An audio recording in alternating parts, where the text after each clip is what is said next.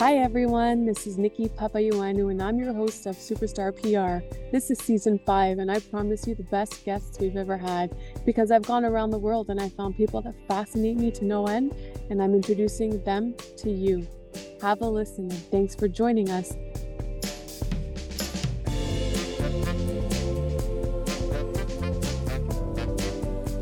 Hi, everyone. Welcome to Superstar PR. Um, I'm so excited about today's guest because she's a bit of a gift. So she's a certified trauma counselor, a resiliency coach. She has a really cool new book, Gifts in Dark Packages. I mean, it's a bestseller on Amazon, and this thing came out five minutes ago. Catherine Clark connects. Welcome. Thank you so much for inviting me on your podcast, Nikki. Well, we think we have hard moments, and then you tell me what you witnessed. So, I mean, like, let's get right in there. I want to ask you about some of the experiences you have, just so people really understand who you are before we get into your book. What have you seen out there? I've seen some dark packages. And, you know, I think the best way to talk about those is just exactly what we're doing pull up, sit on a couch that doesn't have to be so scary, and have some coffee with Catherine. So maybe that's how I can tell the stories today, too. But I, I feel like I've been very honored to sit with people from Inuit to mothers in the Arctic who are grieving the loss of a child, where the suicide rate is 10 times the national average, to have worked as a trauma counselor on site at true what would be considered disasters like Fort McMurray fires, or if there's a bank robbery, they're like, hey, Catherine, can you come and support people and do what's called critical incident stress debriefing, which is really kind of, you think about PTSD, so many things are preventable if we have early intervention and we have the supports. So I do that along with the fact that uh, I trained, uh, did a master's in counseling psych from U of T, and actually have worked mainly in the area of cognitive behavioral psychology, which for those of you who might not know what that what that is, our thoughts are directly related to our moods and emotions and hence our behavior. So you know that little critic that sits on our shoulder, Nikki? Yes. The one that says you are not good enough. The one yes. that gives us the imposter syndrome. The one that's always looking at what's wrong with the situation. I really help people to change that mindset, flick that critic off their shoulder, and harness all the learning that can be found by really feeling it all to healing it all, getting in that dark package. Whether that's, um, it doesn't have to be a, a, disaster, I hope it isn't, uh, just a hardship, problems of living, sandwich generation. I have had the honor of doing corporate and mental health workshops on a range of subjects. And the one thing I know to be true is that even if you can take one nugget of wisdom away, you can start that today to live a life with more ease and joy. And isn't that what we're all looking for, Nikki? Absolutely. Um, okay, so here is just kind of a thought that came to me. Catherine, you go into situations most of us don't want to go into. So I think what you touched on is PTSD doesn't have to be as we know it. It doesn't have to be 30 years of therapy. So tell me a little bit more about that. Well, really, what the kind of business I'd like to think that I'm in, Nikki, is uh, the mental health education business.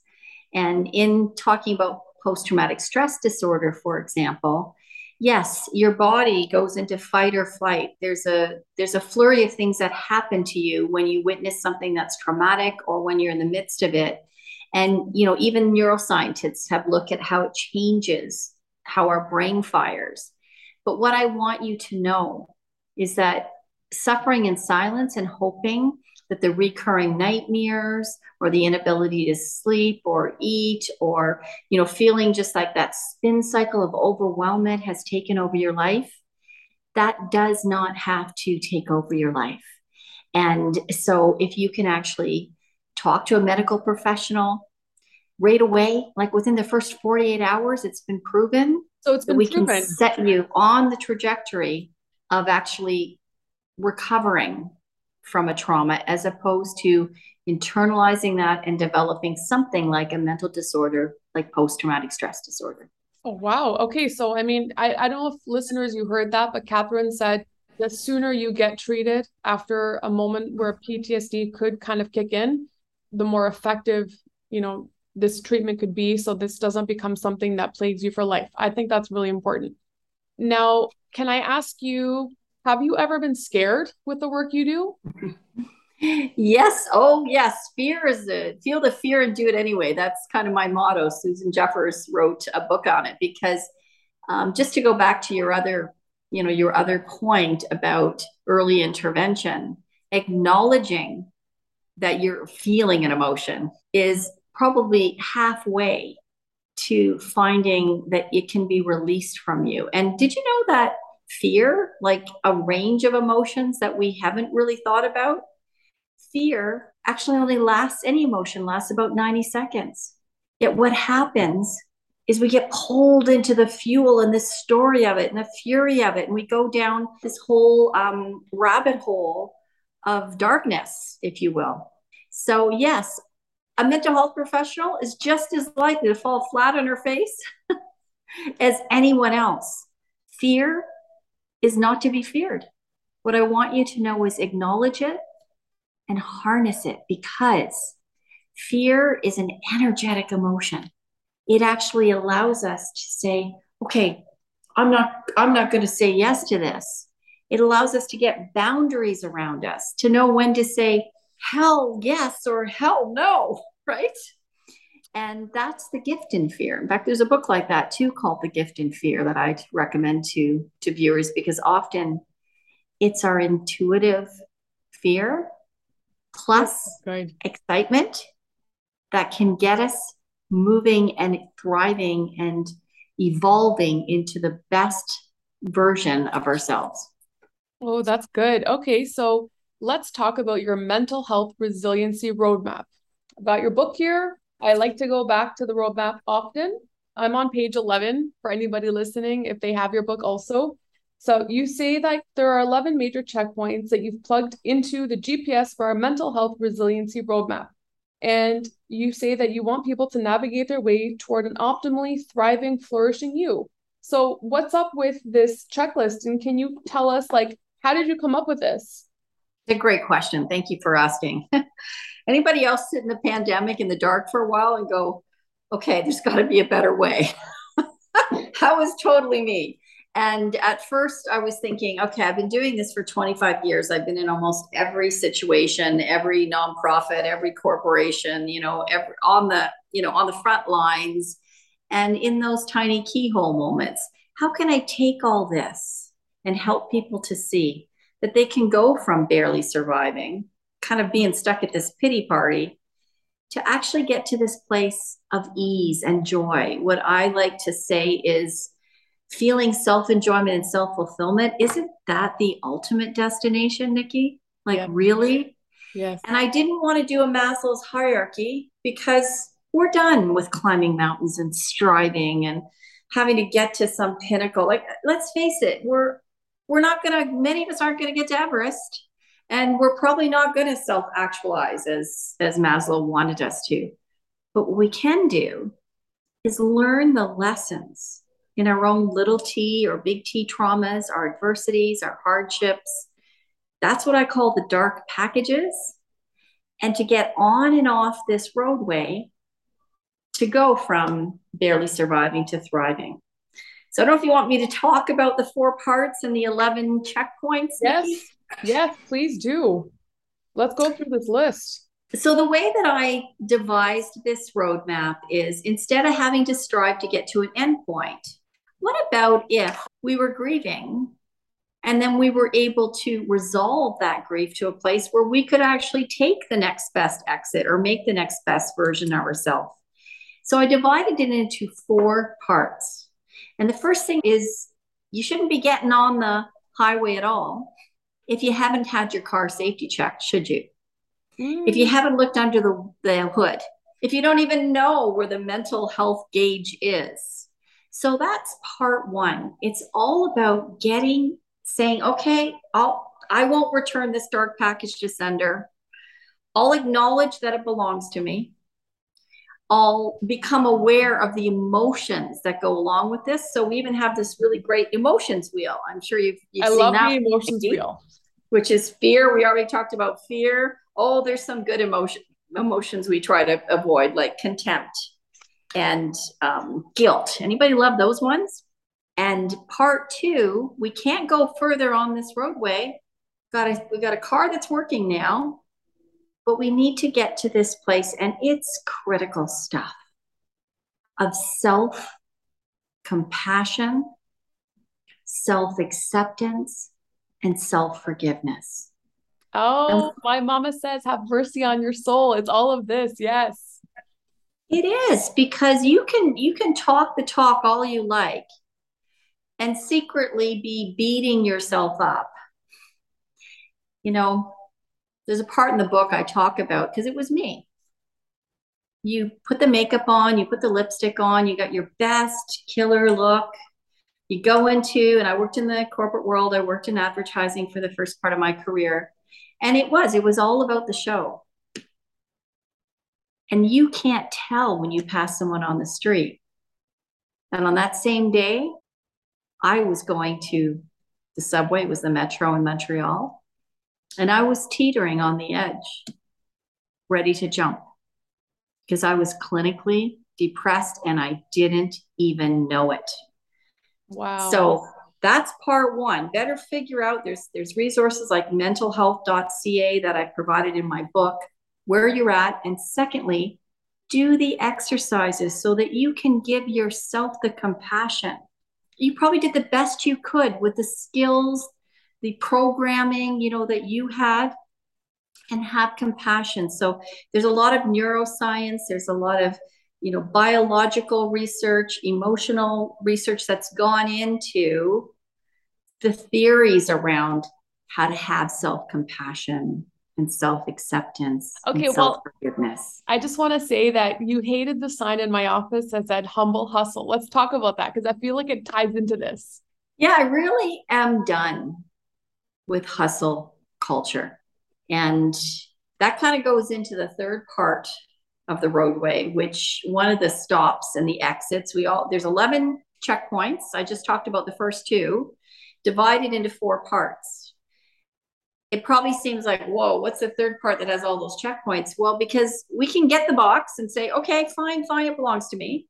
We can we can learn about it, we can get in, do the work, embrace it, and say, okay, I I know I can't do this alone and I can't keep hustling. So then the third part is a series of checkpoints that I can guarantee we're all going to be on.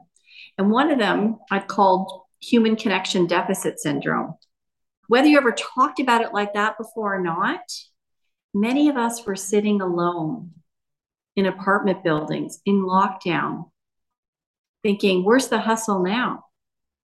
Where's that getting me? Because it's the facade, isn't it? It's not the authentic soul. And it's not really what are we striving for? It's what what are the expectations that society has of me or what I've been striving for? As opposed to when you're alone with your thoughts and you're in that dark place, really realizing it's about the relationships, isn't it? It's about, first of all, the connection to ourselves, the integrity in our own souls, and then knowing we were never meant to do it alone. You just have to look historically. I mean, we, we're meant to be in tribes to be successful. But we can only do that if we're already honest and authentic about where we're at, what we're good at, what we're not good at. We can't do everything. Guess what, guys? you can't do it all. Yes. Okay. I mean, Arianna Huffington talks a lot about rest and listen to your body you're saying the hustle culture is leading us to what the pandemic when we were home alone by ourselves in our careers was kind of empty these are good points catherine and what happened during the pandemic you did something cool with coffee you want to tell our listeners what you did with coffee yeah so like everybody else um, you know you're going along in life right i had just done a workshop and, and i was busy and my daughter was going to go off to Europe. And well, I'd also left a marriage. That's another gift in a dark package we can talk about later. It's in the book.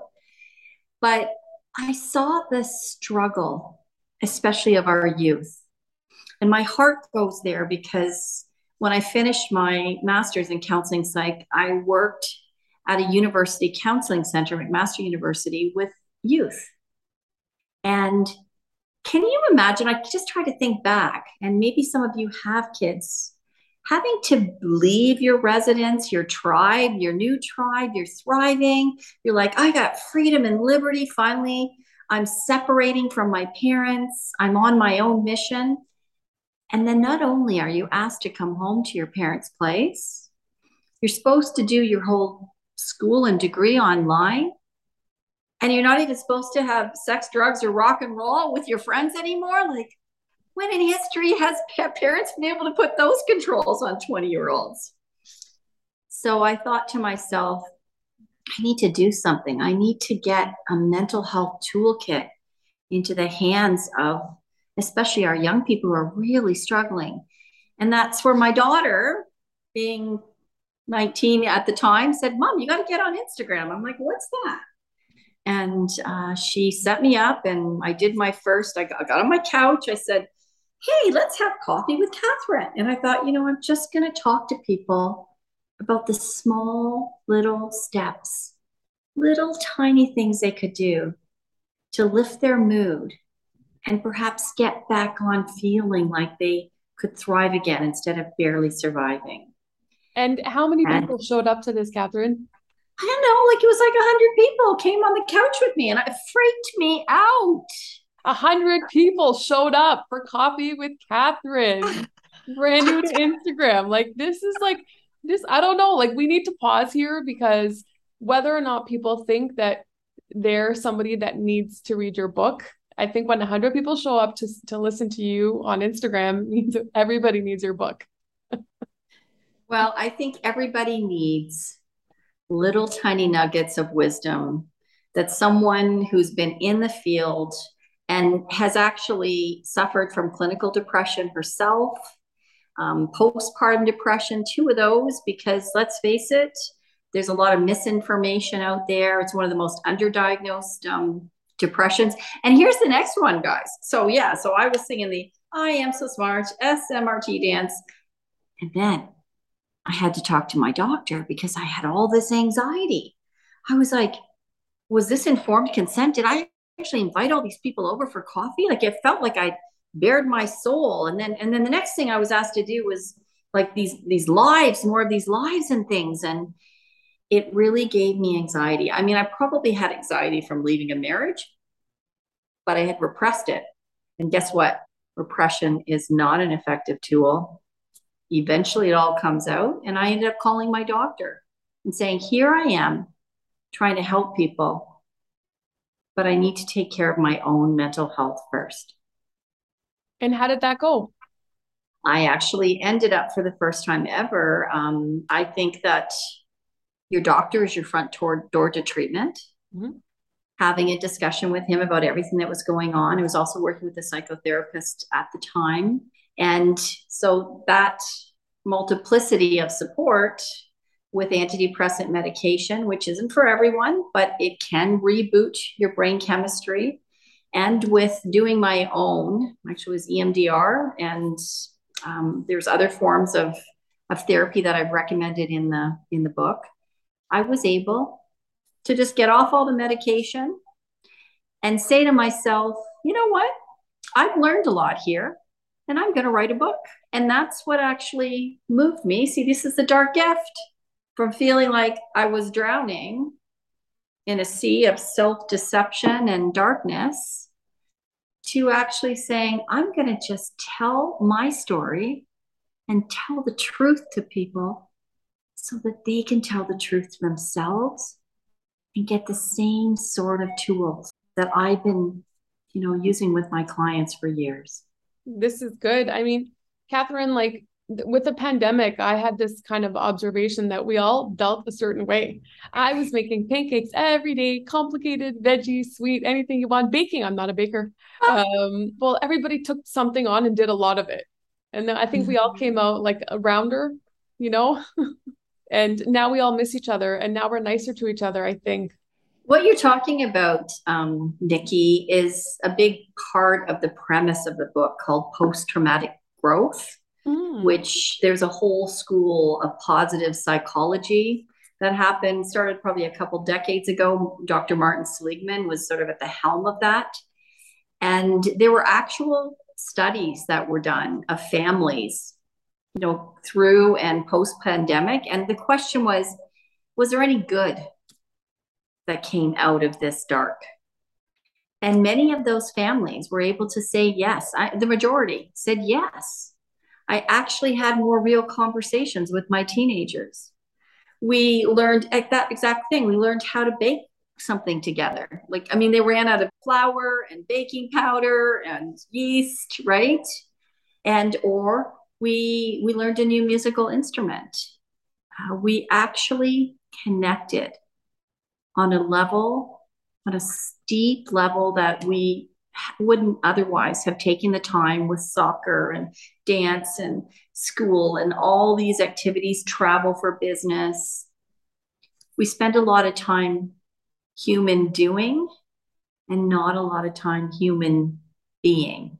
And I think that was really the gift in the pandemic trying some new activity, learning a new language, writing a book for some people, creating a garden. You know, I know somebody who, who moved up north and planted so many trees, it's like they're living in a forest now. That's my kind of person, Catherine. That's who I want to meet. Wow. Um, I actually know a doctor who bought a country home and it's a farm now, and she goes there every weekend and she has a farm. And she realized that was like a coping mechanism for her during the pandemic. Okay, so let me ask you how do you feel about journaling? What is journaling in the process of healing? interesting you should you should ask that and i actually I, I can't remember what page that's in it's it's in the self surrender and mindfulness page i i suggest journaling as one of the ways to actually one of the mental health resiliency tools and the reason why i think it works is exactly what i was talking about self honesty and self awareness is often we're so busy with this badge of honor and this you know this kind of veneer that we we wear around that we become very it's almost like a dissociation between the actual me in here and the one that i present to the world. And i think journaling helps with grounding us in our true authentic self maybe better than most things because especially if you can learn the technique of it and not be judgy. I know the first time I was journaling, I was like, oh, I don't know, I don't like this pen color. Oh, is this really the right the right one I should be? Oh, maybe it should be lined. Maybe it shouldn't, you know, like so once you get past all of that and you take out all the judgment, often there's gunk that needs to be said. And maybe you can't say it to your friend, maybe you can't say it to your boss. Write it out and there's something that's actually physically been said about holding a pen. And it's like all of this angst and all of this emotion that's been kind of stuffed down kind of comes out of you. Like this, if you're angry, like this seething inferno. And it's a really, like it's an energy that you can put into the pen and write it out and, you know, write everything that you're pissed off about or you're, you're boyfriend you know broke up with you or you know the boss wants this out of you now and uh, get it all out. And then you can actually take that or rip it out. Read it if you want to scream it out if you want to crumple it up burn it you know do something with it.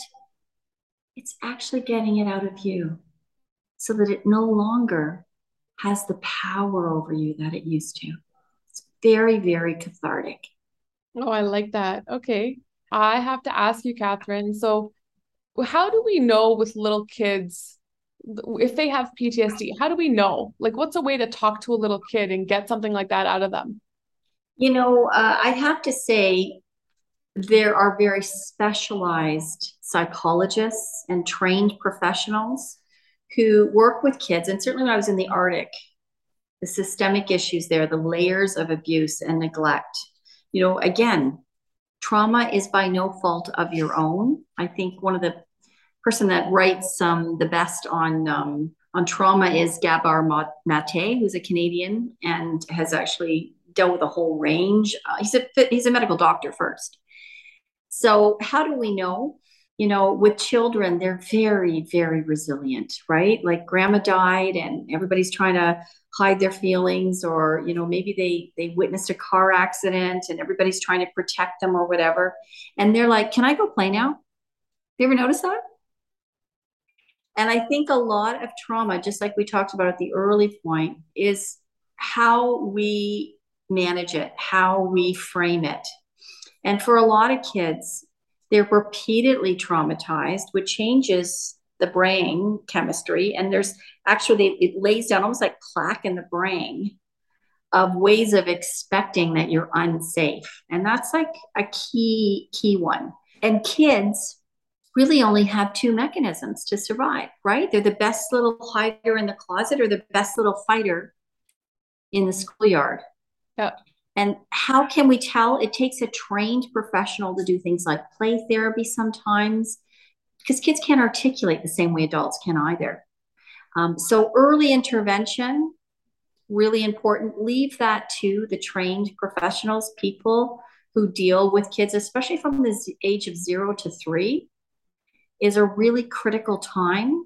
I think it was Winnicott. There's many, many um, theorists and psychologists doctors who have studied that window of time where if we have what's called good enough parenting or consistent intervention so that if our child does witness an accident or their brother or sister is hurt or whatever that they can expect to come back to this secure base and they're safe. Kind of like when you think of maslow's hierarchy of needs we need safety and security at the very base. And that's what small children especially need and often don't get when they're in the eye of the storm or in a surrounded by trauma. It doesn't mean that we can't. The cool thing is, I'm so excited about the neuroscience research that's come out lately, Nikki, but that we can actually reprogram the brain now at any age. Oh my God, Catherine, do you know what happened? Do you know what happened? Um, Marianne Thieme is a lady who I interviewed on my podcast, and she was rescued at the hospital from having a brain aneurysm. Then, mm-hmm. a year later, she experienced her brain rerouting, and doctors never knew the brain could do that. She had slurred speech. She said, Nikki, I might not be okay. A week later, she said, Sunnybrook was floored.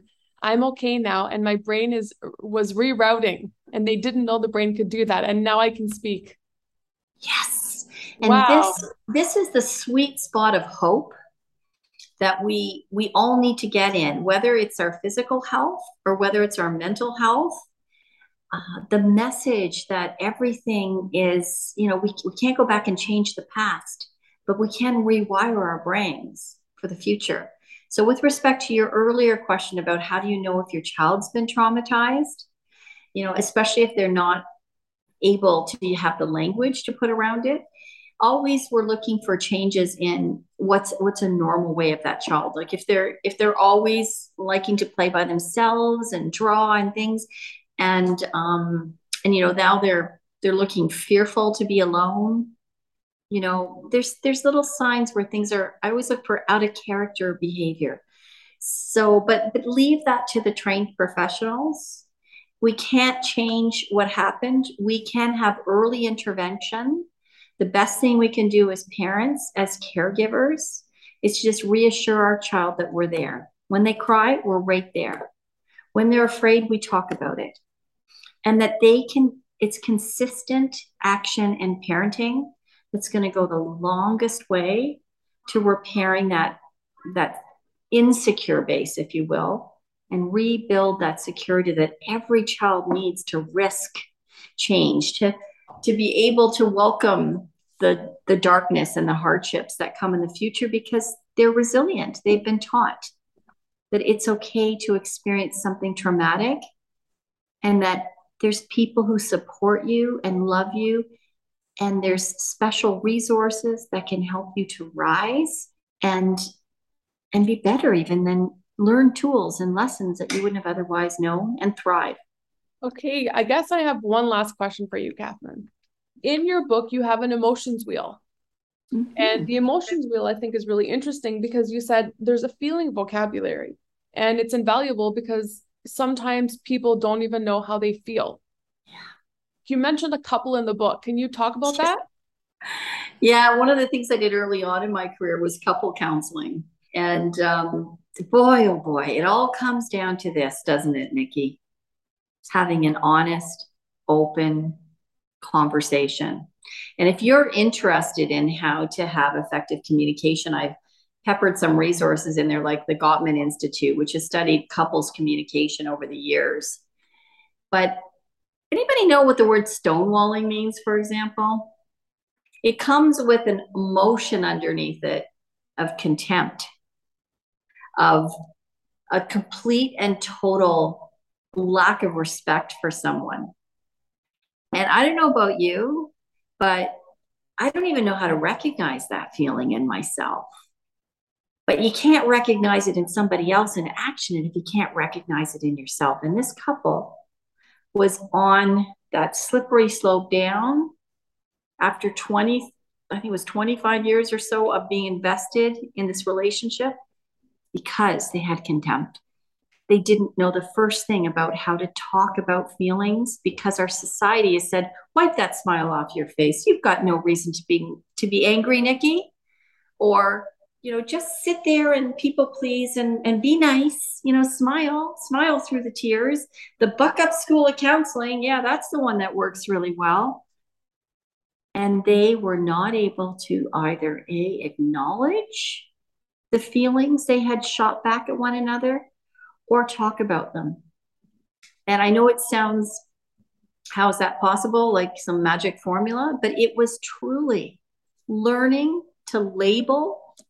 I feel angry when you don't take out the garbage. You know, you know the reason why people's divorce, right? It's not it's not this big catastrophic thing. It's all the little things that are never addressed.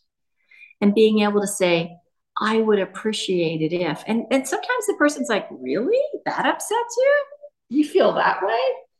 And this is like a magic eraser for escalating emotions and relationship breakdown. Being able to say, you know what, this is guilt. I think there might be guilt. I feel guilty when. And knowing that these emotions are there for you to absorb and then action and make a corrective action. And more importantly, Nikki, you don't have to be so afraid. You'll get across the bridge. I've got some tools there that I, I can guarantee you, if you just keep putting one small step in front of the other, you won't be stuck in that fear.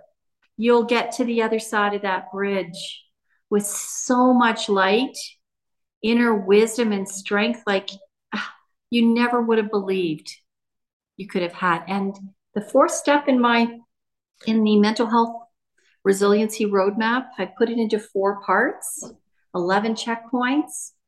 Got to acknowledge, you've got to accept, you've got to embrace all the good stuff that's coming. Lastly, is giving your gifts. And when you get to the other side of that bridge, with that newfound wisdom, it is not for you to hold that inside. You're robbing people of all that light and wisdom that you're meant to share with the world. And that's the sweet spot of giving your gifts.